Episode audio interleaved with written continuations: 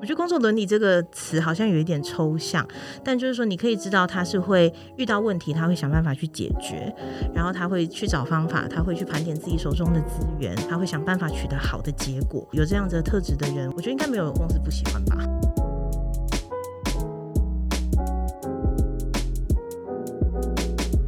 我觉得选择自己觉得重要的、觉得在意的，然后避开自己的地雷，选好之后就不要随便后悔。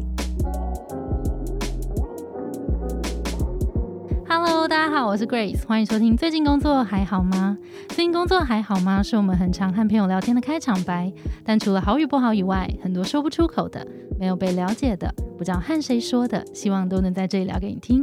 节目每次会邀请一位在职场上努力发光发热的来宾，来和我们聊聊最近的工作与生活。今天非常开心，邀请到爱茉莉太平洋集团的 HR Supervisor，他也是兼任 ESG 大使，来到我们的节目来跟我们分享爱茉莉太平洋集团的 HR 大小事。但我跟你讲，今天很特别的是啊，大家听爱茉莉太平洋集团可能对他有一点陌生，但是如果有在化妆的朋友们，兰芝。啊，雪花秀啊，Etude House 啊，Innisfree 等等，都是我们很耳熟能详的品牌。所以等一下我们会好好的趁机赶快来问一下他们的 HR，说如果对于这个公司有兴趣的话，我们到底要怎么样来好好的面试啊？然后到底韩商在台湾可能会重视什么样的人才特质啊？我觉得这些都会好好聊给大家听。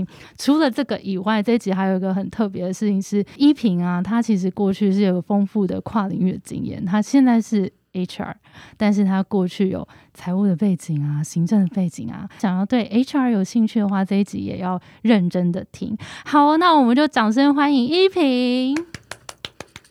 那我们请依萍简单自我介绍一下好了。Hello，各位听众，大家好，我叫依萍。就如同刚刚 Grace 讲的，其实我大学的时候是念财务，后来我在研究所的时候，呃，跑去念了一个比较跟文学相关的研究所。可是很遗憾的，我并没有顺利的毕业。对，那在呃还没有顺利的毕业之后，我就准备了一阵子的国考。在我大学毕业的那个年代，如果大家不知道做什么的话，其实就是会去准备国考。好像是蛮合理的，对，蛮合理的一个出路这样子。那可是准备了快要两年，就觉得说我不喜欢为了考试念书，我觉得这件事情很对我来说很没有意义。嗯，可是你总不能一直在家这样废下去，所以我那时候就决定说，不管怎么样，我还是得要先找一份工作。嗯，因此我就到了学校里面去做行政人员。嗯那呃，因为行政是一个相对来说入门的门槛比较没有那么高的位置，所以我就进入了学校。那在学校服务两年多之后，我希望可以尝试一些不一样的事情，然后到不一样的公司去。所以在我的第二份工作，我来到了一个新创公司。在新创公司里面，因为原本只有我一个行政，所以什么事情都要做。那连招募的一些流程，可能像是约面试啊之类的，也都是我这边在做。做一做就发现，哎，其实我对 HR 这件事情好像还蛮感兴趣的。对，因为我的个性算是喜欢跟人家聊天。然后呃，也觉得说这个需要一些同理心的位置，我好像也还可以胜任。嗯，那后来就决定朝 HR 的方向去走，也是因为这样，第三份工作才会进入爱茉莉太平洋，一直到现在。从学校的行政，然后到新创公司，然后后来就进到了爱茉莉太平洋。对我有个。好奇的点就是，你那个时候不是读完财务吗？然后去到学校当行政，听起来念财务的人，感觉身边的人好像都会进到一些大公司啊、金融业啊那种很你知道闪亮亮的。没错，没错。对你当初做这个决定的时候，你的心情是怎么样？因为我个人对财务的东西真的没有兴趣。我当时会念财务，是因为。我就考上了 哦，真的，我就是考上这样，就是考上什么 学校就去念。对，考上了，然后因为大家都觉得很好的科系，对所以父母亲也都非常的开心。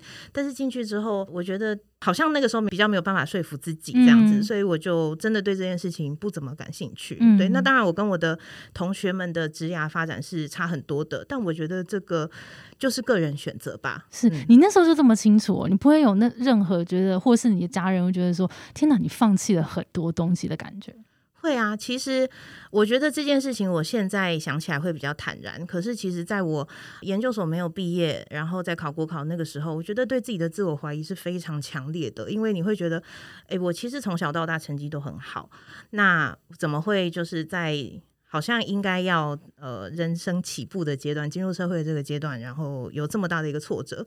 所以那个时候对自己的自我怀疑是很多的。但是我个人认为。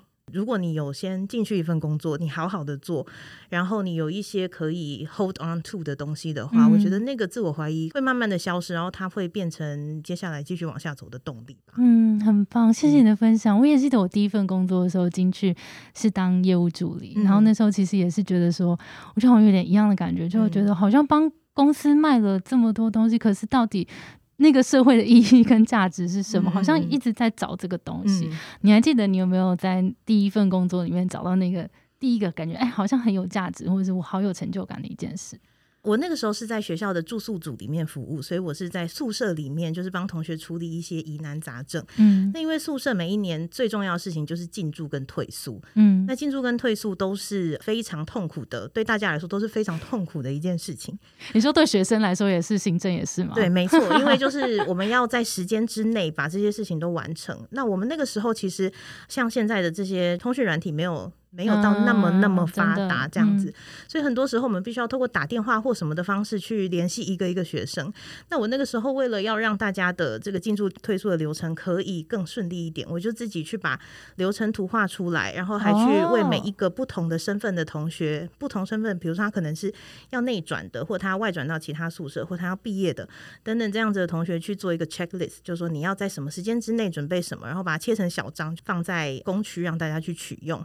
那后来这个也被我的同事借去用，那我觉得在这个时候我会觉得说，哇，我原来可以不只是帮助到我这栋宿舍的同学，我也可以帮助到其他宿舍的我的同事们，所以那个时候是在这件事情上面蛮有成就感。所以你发现你其实蛮会去找到一个更有效率的流程，把一个可能复杂的事情简单化。对，这是我的兴趣之一。另外，我觉得我个人的兴趣之一是 兴趣蛮有趣。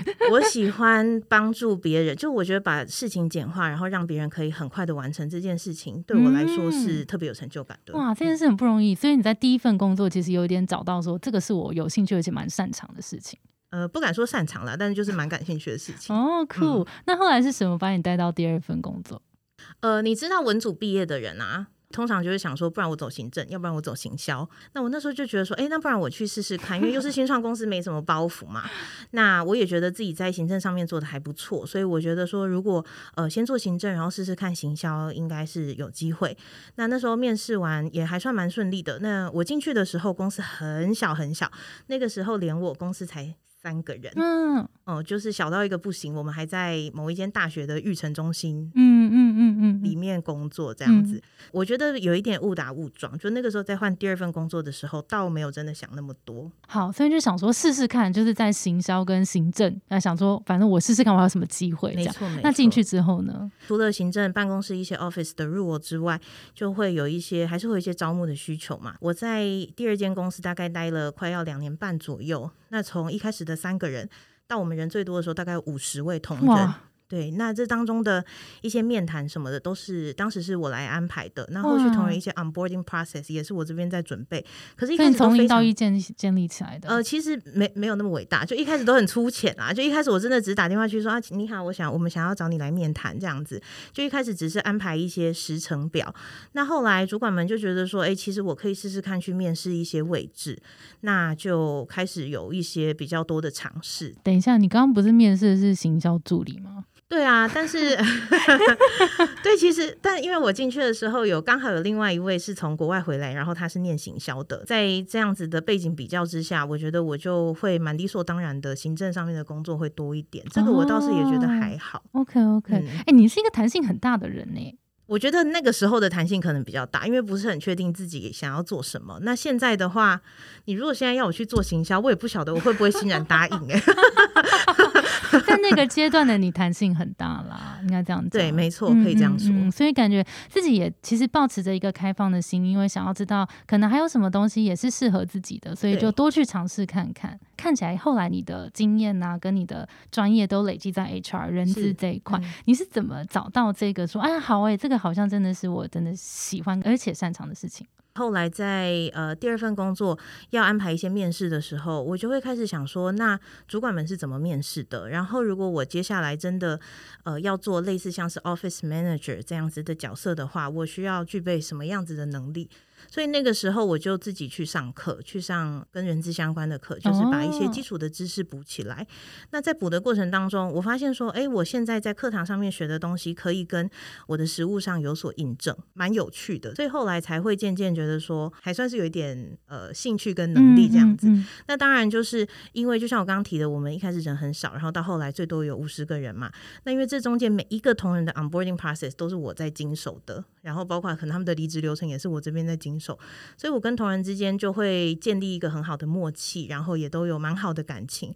那我觉得这件事情对于我想要往 HR 这个方向去走，蛮有帮助的。对，就因为我觉得我可以 involve 他们在这个公司的过程里面一些很重要的阶段，我觉得这件事情是很特殊的经验。嗯，所以你在工作里面找到一些，就是你真的会。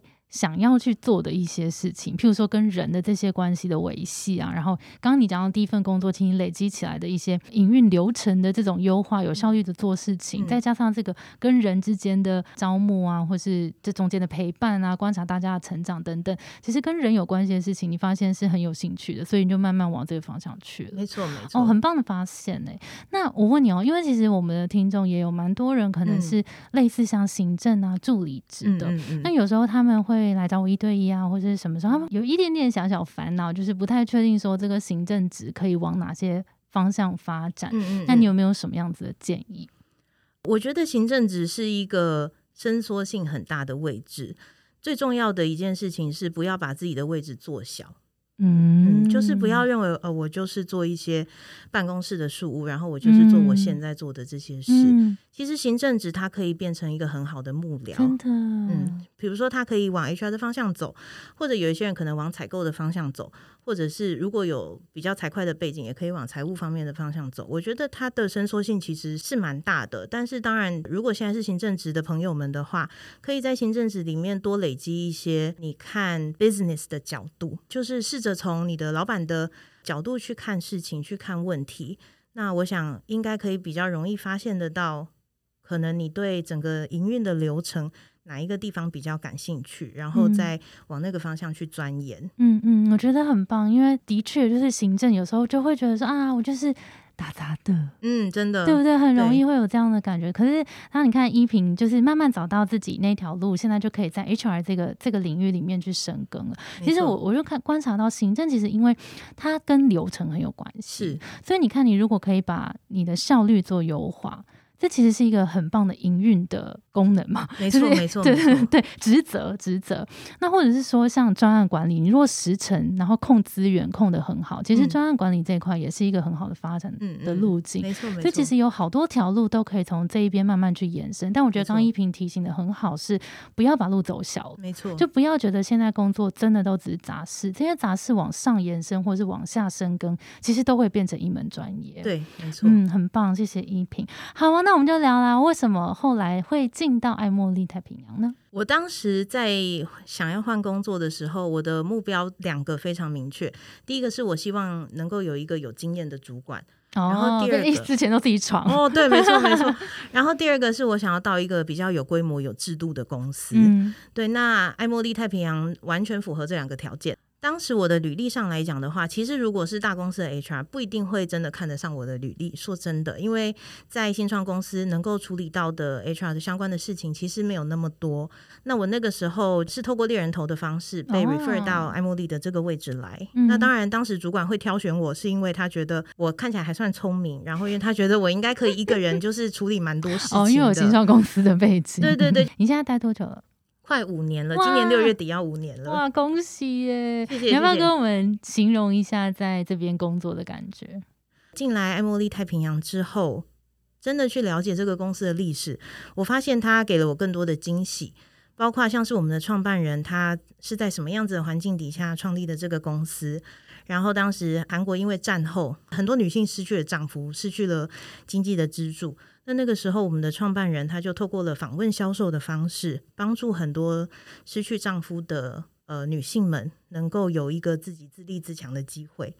然后呃，我觉得他在那个时候就已经展现了他企业社会责任这样子的态度，即便那个时候这个名词应该根本就还没有出来。嗯嗯，对。那随着时代的发展啊，就是我们公司在韩国设立了第一个现代化的工厂，还有设立了第一个现代化的化妆品的实验室。嗯，就这些创新，还有这些对于技术的追求，也让我觉得哇，原来我们公司在这方面真的。还蛮认真的，嗯，那到了最近的话，则是因为 ESG 这样子的概念，然后还有二零五零近零碳排这样子的概念越来越呃盛行之后，公司其实也都有推出一系列的对策，还有一系列的。对社会的宣誓，嗯，那我觉得这些事情让我蛮感动的。就是说，我们公司不只是以赚钱为目标，它其实是希望可以把更多好的东西去回馈社会。这样，嗯嗯嗯。其实从依萍过去的经验到现在选择这份工作，我觉得好像看到两个共通点，一个叫做呃理念，一个叫创新，好像刚好都在这间公司有让你。累积到，然后又回扣到你的工作价值观。因为像你第一份工作，跟为什么会在 在财务跟其他的东西在做一些纠结的时候，其实是那个理念性感觉对你来说很重要。没错。那再来是创新，你会选择到一个新创公司，其实这种创新的成分对你来说感觉也很重要。对。所以刚好在这间公司，你同时要在有一个比较有规模性的的时候，这个就变成一个蛮好的选择了。对，没错，没错。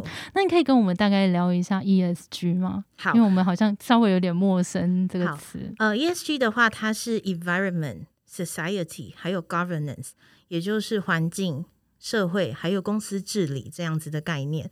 那 ESG 近几年它变成是一个除了财务指标之外，去评量这个企业是不是有永续发展经营的能力的很重要的指标。嗯，那当然就是能够呃推行 ESG 的企业，通常。本身的体质应该是真的会比较好一点。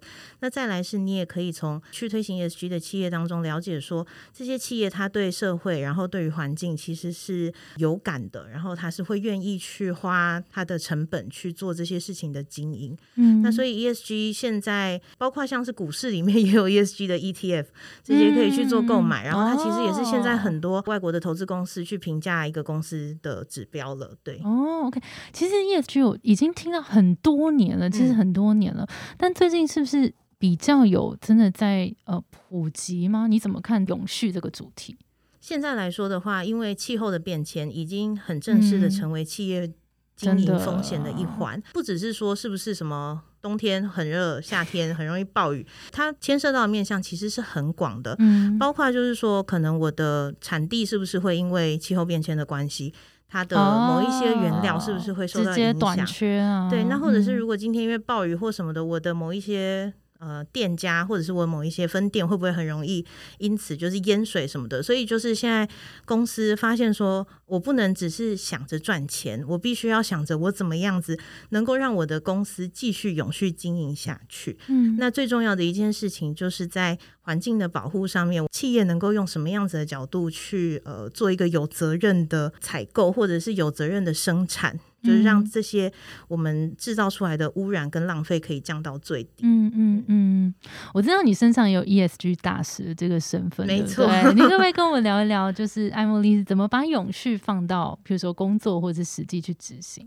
以艾茉莉的总部来讲的话，我们在去年的三月的时候加入了 R 一一百这个宣誓。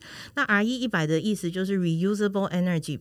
One hundred percent 就是百分之百会利用可再生能源哦。对，那我们的公司是宣誓说，在二零三零年的时候，会在所有的生产基地会使用绿电的部分，这样子。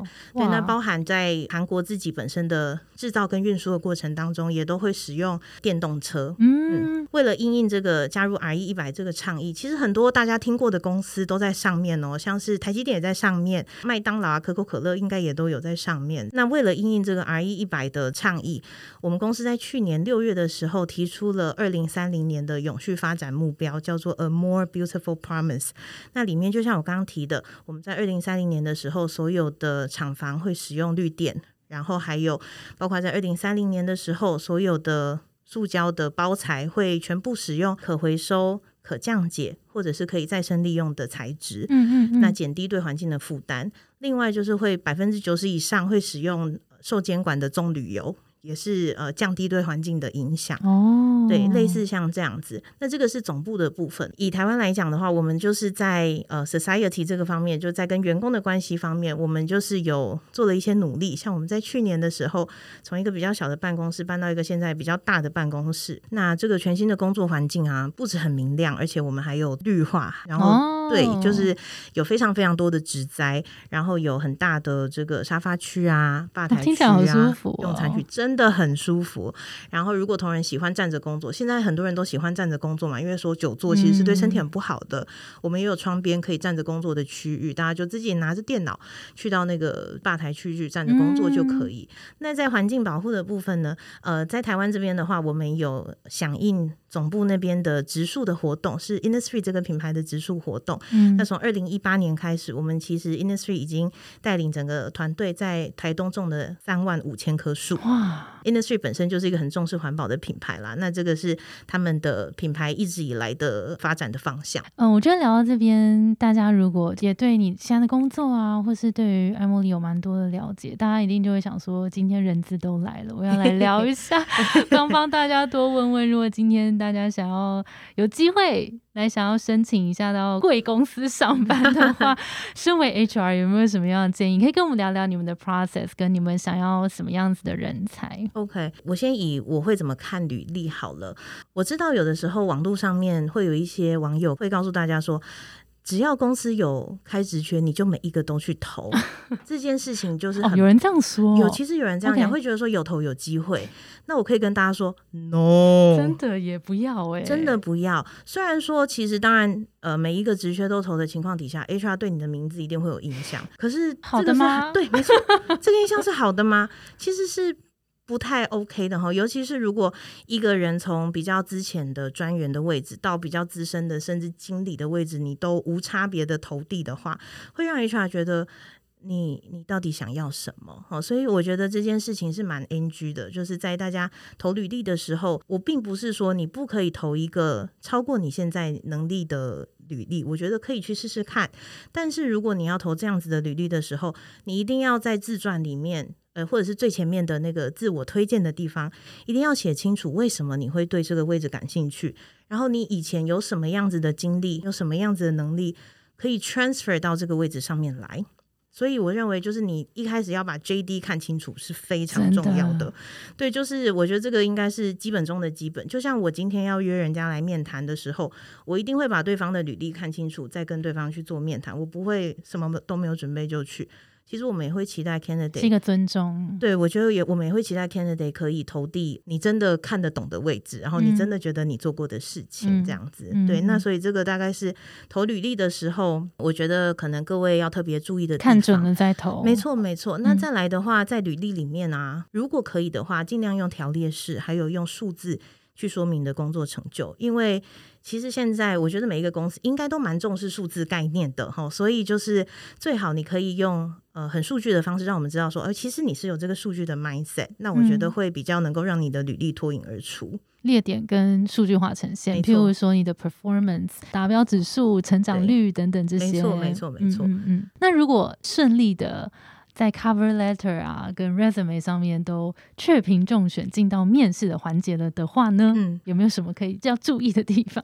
我觉得主管们会很在意同仁想要来这个位置的动机。OK，那我 HR 来讲的话，我会想要知道这一个 candidate 跟我们团队的契合度是什么，可能会评估这个同仁会不会对公司呃有什么风险，或者是他会有什么地方是让我们觉得蛮不错的。嗯，对我觉得这个是我们在看个人特质的时候我们会在意的地方。那以我们公司来讲的话，我们可能是因为是韩商的关系，其实大家都知道韩国人是非常团结的。那在呃工作上面也是这样，我们是非常重视团队合作的，所以我们也期望进来的同仁可以有团队合作的精神。嗯，那再来的话，就像刚刚提的数字概念也是非常重要的，所以就是说在面谈的时候，我也建议 candidate 准备面谈的时候，你一定会把你的工作成就用比较。呃说故事的方式去阐述嘛。那最重要的是，你要让我们知道说你在每一个 project 里面扮演什么样子的角色，然后你实际带来了什么样子的改变。所以我觉得大家在准备面试的时候，可以把这些呃你自己做过什么事情，然后对公司有什么好的影响，然后如果有数据的话，最好可以把这些数据一定要加上去。嗯嗯，OK，因为你其实 HR 的资历也蛮久的嘛，有没有遇过一些印象深刻的 candidate？好的坏的都可以。我觉得好的的话，我在爱茉莉其实有幸遇到蛮多的。那虽然说有的时候我们不一定有办法当下，我觉得有的时候时空背景总是很复杂，嗯，有的时候缘分就是搭不上，嗯，那呃，我们可能当下没有办法跟这个 candidate 合作，但是过了一段时间有适合的机会出来，我觉得我还是会想到这个 candidate，然后把它 refer 进来。是什么样的人会让你这样念念不忘呢？当然就是我觉得第一个工作伦理很好的人。哦，就是你可以感受得到，他是一个有成熟的态度的人，然后有丰富的经验这样子的 candidate，嗯，同时有经验，然后也有礼貌。我觉得工作伦理这个词好像有一点抽象，但就是说你可以知道他是会遇到问题，他会想办法去解决，然后他会去找方法，他会去盘点自己手中的资源，然后他会去呃跟他的主管争取，他会想办法取得好的结果。嗯，我觉得是这样子的，有这样子的特质的人，我们当然也会，我觉得应该没有没有公司不喜欢吧？当然 当然当 对啊，这是最我觉得是最核心、最重要的事情。我觉得很多时候那些技能真的都可以学，没错没错，但是你。你是不是有抱着可以解决问题，然后凡事我都可以把责任扛起来？我们一起带团队，一起努力，然后找到方法。我觉得那个那个 mindset 其实是蛮蛮重要的事情。没错。然后偷请教一下，要怎么样从一个面试里面看到这个 mindset？呃，我觉得我们当然会去询问哦，就是说你以前可能遇过什么样子的困难，然后你怎么样去解决？过去经验来，对对对。那其实这种，我觉得这种特质有的时候很难真的从一个小时、一个半小时、两个小时的面试里面。得知这种通常是路遥知马力，日久见人心。其实有的时候是这个样子，但因为有的时候你会发现说，有一些 candidate 他们在可能你已经知道这个公司的 reputation，或者是你知道这个公司本来很 difficult 的地方是什么，然后他还是有办法做出一番成绩的时候，你就会觉得说，哇，那你真的是。蛮不错的，这样子，对我觉得这个有时候也是经验去判断。OK，所以其实要多多分享一些实际的案例跟故事，对不对？因为我的确，我也觉得好像从这些真的过去的，可能不管是挫折啊，你做的好的、不好的这些经验里面，真的能够去分享出一些我自己的获得，跟我当初做了一些什么。从这些你真的实际做过的事情，就可以，嗯。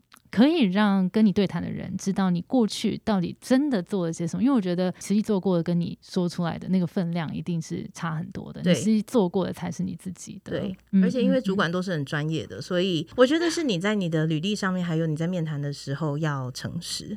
如果没有做过，那也没有关系。其实我觉得主管们也都知道，我不可能找到一个。什么都会的人，没错没错，这种人是不存在的。那可是如果说 candidate 对于自己的履历，或者是对于自己呃曾经拿过的薪资有说谎的状况的话，我觉得这件事情对我们来说是非常非常不 OK 的。真的，而且其实 HR 是查得出来的。对，我们会我们会想办法去 verify 这件事情。那其实我知道艾茉莉旗下有很多的品牌，像兰芝啊、雪花秀啊、Etude House 啊、Innisfree 等等，都是我们很耳熟能详的品牌。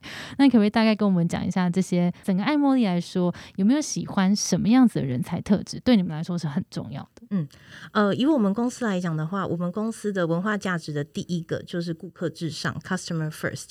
那这件事情不只是说在面对我们消费者的时候，永远要以消费者的需求为出发点，这也包含是当我们在工作当中。呃，你的工作的下一个流程就是你的顾客，你要怎么样帮助你的下一个流程的事情可以很顺利，就是帮助你的下一个流程成功这件事情，我觉得我们也蛮在意的。就是同仁之间，我们期望同仁可以换位思考，嗯，然后去想办法把你的东西做的比较完整，让你的下一关会比较容易一点。如果大家都可以这样做，我相信工作的流程一定就是可以优化又更优化。这是一个，那再来的话，呃，当然就是 teamwork，刚刚已经有提过了，在团队合作这个方面，我们是非常重视的，因为一个人可以走很快，但是一群人可以走很远嘛，所以这件事情对也是我们很重视的个人特质。那再来的话，我觉得是创新的 idea 还有弹性的部分，就像我们的总部其实一直在把各式各样的产品推陈出新，尤其是像我们总部出了气垫粉饼这样子的一个美妆品，然后它整个是我有买。哎，当时真的超多人买气垫粉饼的，哎，对，气垫粉饼呃就是非常的红，而且它可以说是颠覆了美妆产业对于底妆的想象，硬是把底妆品就加了这个品相进去，所以对我们来讲，创新是爱茉莉太平洋的 DNA，所以我们也会期望说同仁能够有创新的思考，还有也能够保有一些弹性，比如说像现在的疫情。或者是呃，时代其实一直在变化，消费者的喜好也一直在变化，所以我们会期望说，同仁能够有一些弹性去接受不一样的任务，接受不一样的挑战。嗯嗯嗯，我觉得客户至上真的是一个很重要的 mindset，因为就是我们如果今天时代一直在变，科技一直在变，但是如果我们能够一直紧抓着知道客户需要什么来去做一些阴影的话，其实它比较会有一个本，就是比较不会说啊，今天趋势是什么，然后就一直往别的地方去。它其实是回扣到呃我们的 customer 到底要什么的。我觉得这个东西如果是真的有落实到工作里面，其实真的是是蛮不容易的一件事情。呃，如果以你的角色，比如说你已经在这里待了。五年了嘛，对不对？在里面可以怎么样思考自己的家发展呢？呃，我觉得当然以集团来讲的话，最好的地方就是你可以有机会在不同的职能。或者是不同的品牌当中去做轮调哦，对。那以我们公司来说，我们是蛮欢迎同仁去申请轮调这件事情的。不管是想要试试看不一样的 function 也好，或者是想要试试不一样的品牌也好，其实，在我们公司都有成功的案例。那再来的话，当然就是升迁，因为毕竟爱茉莉是一个有升迁制度的公司嘛。那就在角色的升迁上面，不管你是从比较之前的助理到专员，到资深专员，或甚至到更高阶层的副理、经理等等的。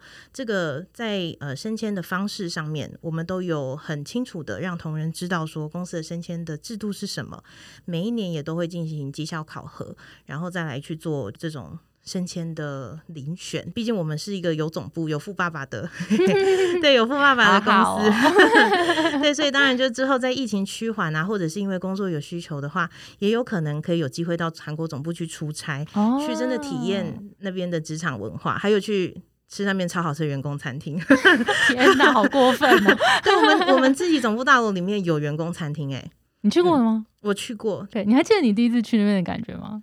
哇，这是刘姥姥进大观园哎！爱茉莉太平洋的总部非常的漂亮，非常的漂亮。它的外观你根本看不出来它是一个企业大楼，你会觉得它好像是一个美术馆。天哪！我们的 B One。一楼跟二楼其实都是一般的民众都可以进去的地方哦，哎，真的很会做 branding 呢，这个对，就是你可以在里面休息啊。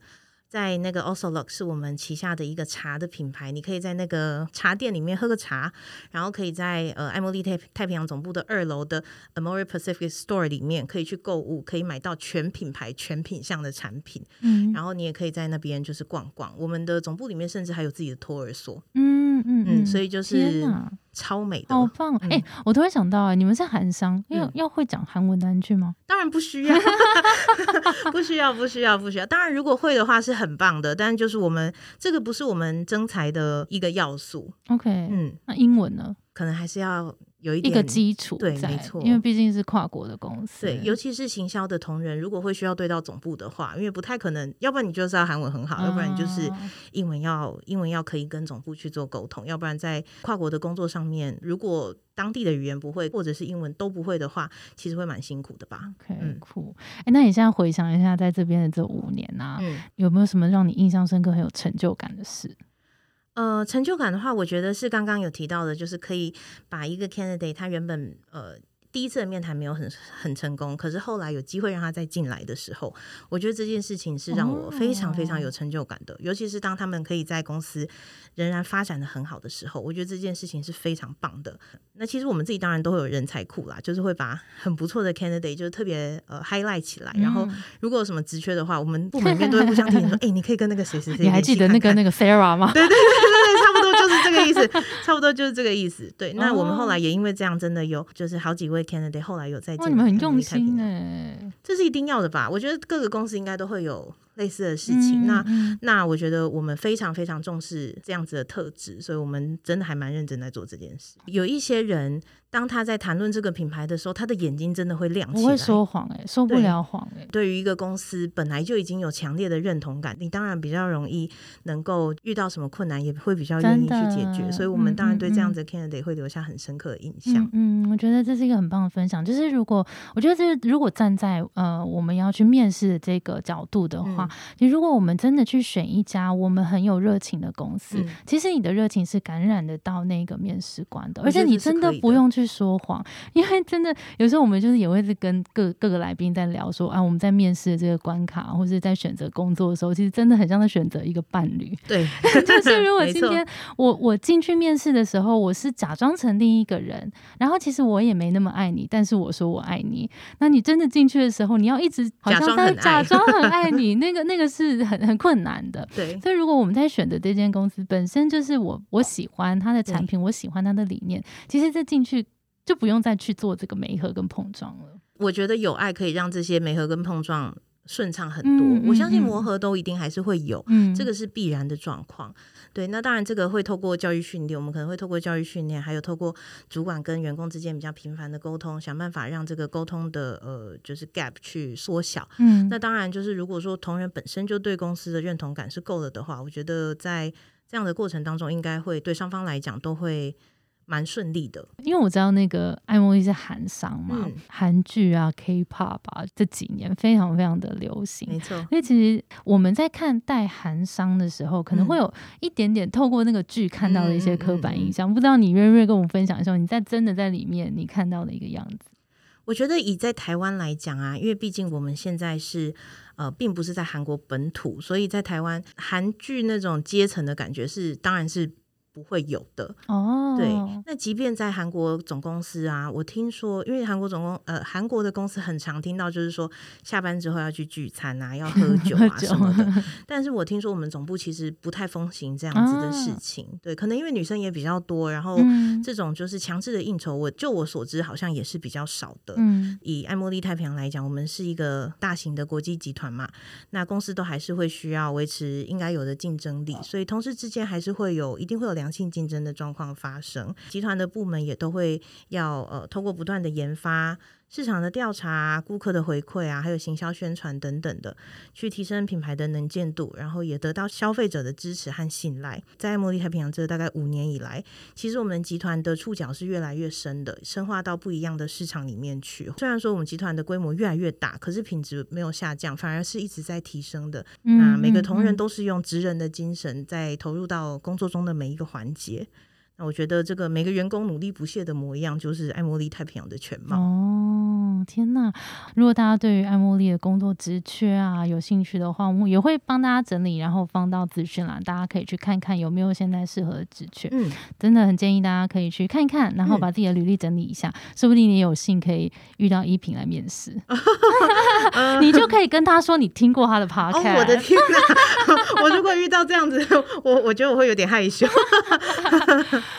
好诶，今天真的很谢谢依萍很真诚的分享，给我们好多的故事跟收获。那最后我想要请依萍给我们的听众一些建议，就如果大家也在一些呃面对现在的工作啊、转职啊一些不确定性，依萍会给大家什么样子的建议呢？我觉得首先，当然迷惘是还有不确定这件事情是非常正常的，所以大家要对自己仁慈一点。呃，而且这个状况绝对不会是只有你有。当然，我觉得自我怀疑是免不了的。但是，如果你现在手上有什么事情可以做，那就先从你手上可以把它做的事情做好。嗯，我认为这件事情是非常重要的。那如果是对于新鲜人刚刚要踏入职场，不确定自己要做什么的时候，呃，我觉得可以先从比如说 MBTI 啊，或者是 DISC 等等的测验。用比较客观的角度认识自己，你可能也会比较知道说，哦，我大概比较适合什么样子的工作。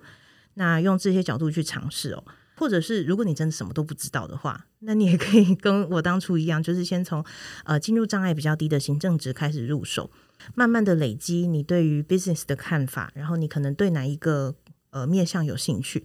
但最重要的就是你在你的工作当中一定要认真的去把你手上该做的事情做好。我觉得这件事情我不能再强调更多哈。对，那当然就是说你在工作当中你会发现自己喜欢的内容跟可能没有那么感兴趣的内容。那对于自己有兴趣的部分啊，一定要利用工作之余继续学习。嗯，那多发展自己的长处，然后偶尔补一下自己的短处。对，因为发展自己擅长的事情会比要加强短处有效率的多，而且也会因为比较容易取得成就感。比较容易呃坚持的继续学习下去哦。不能同意的更多。我想这应该是之前 Grace 有很多受访者其实也有类似的建议，对不对？就是说先从自己的长处开始去发展哦。那如果是新鲜人的话，我觉得新鲜人可能也会遇到一个问题是，我看到大公司的约聘和小公司的正职，但我觉得正职听起来好像比较有保障，我是不是应该要去小公司的正职哦？其实我觉得以外商来讲的话，很多约聘它可能都是长期。那外商公司为什么会常常用约聘？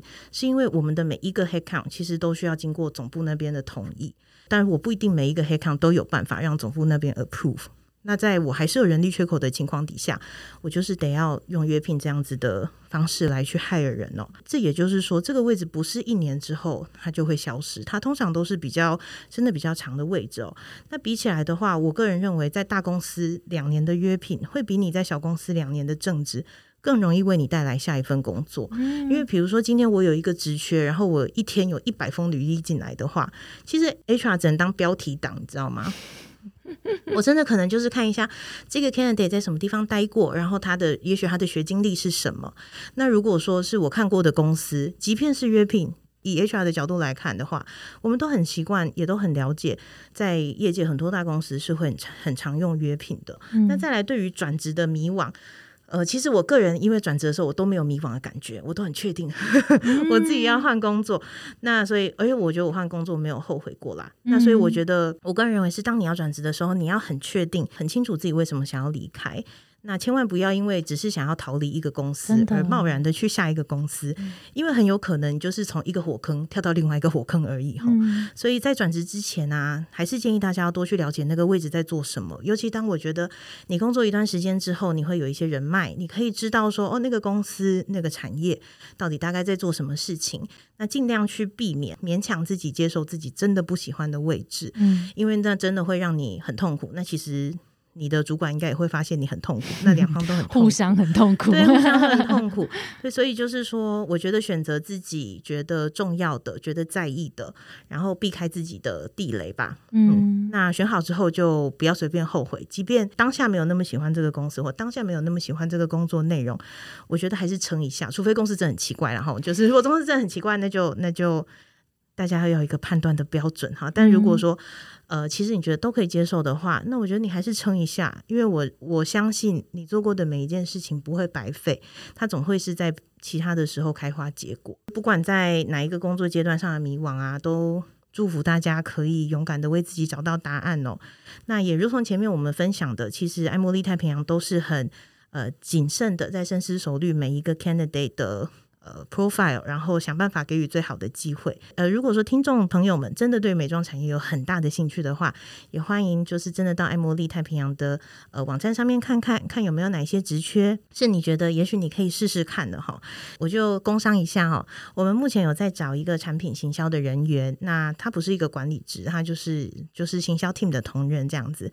此外，我们也有在找电子商务的人员，还有电子商务的助理等等这样子的职缺哦，也真的很欢迎大家。可以多多了解。嗯，真的，今天聊完，非常感谢依萍跟我们分享。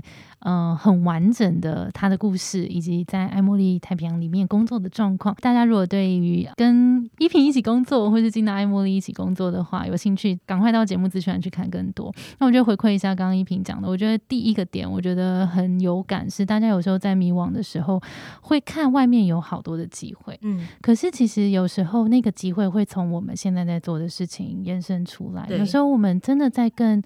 Focus 在我们现在做的事情里面，然后去把里面的东西做深之后，你会发现其实有一条路可能会带你走到下一条，因为在这些小线索里面，可能有一两个是你做起来特别喜欢、特别擅长的。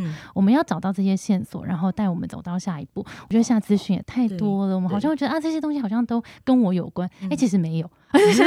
外面这些资讯可能是别人的资讯，对。可是我觉得更踏实的是从我手边的东西开始，然后我找到我自己的那个线索，慢慢一步一步往下走。我觉得那个心里会是更踏实。没错。那也会呼应到刚刚依萍说的，我怎么样去做下一个更有更踏实的决定？其实一定是从你内在出发会更踏实。好，今天非常感谢依萍精彩的分享。那我们今天的节目就到这边喽。节目是最近工作还好吗？如果你在职涯上遇到任何的烦恼，欢迎到节目资讯栏看更多的服务。谢谢你的。收听，我是 Between Ghost 的 Grace。我们相信职场不是一个人的战斗，一群人一起前进，绝对比一个人走得更踏实安心。我们会陪着你一起把职涯走得更顺利。如果你也喜欢我们的话，欢迎订阅我们的 Apple Podcast，分享给你身边的朋友或留言给我们，也可以到节目资讯栏追踪我们的 IG 和社团。那我们就下周见喽，拜拜。